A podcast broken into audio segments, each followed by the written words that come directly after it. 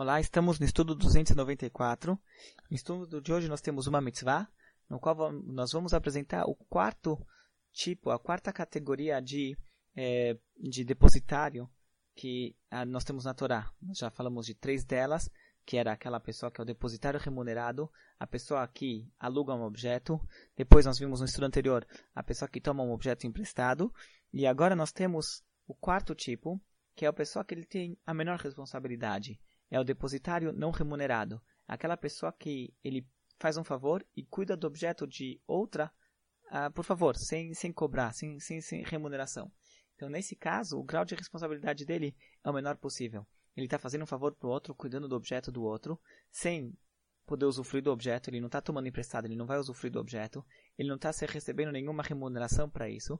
Então, o grau de responsabilidade dele é o menor possível. Ele só é responsável, ele só tem que ressarcir o dono caso algo, algo ocorra com o objeto se ele foi negligente. Agora, se ele não teve negligência e aconteceu algum acidente ou aconteceu algo inesperado, mesmo que não fosse um acidente, mas ele cuidou do jeito correto, então ele está isento.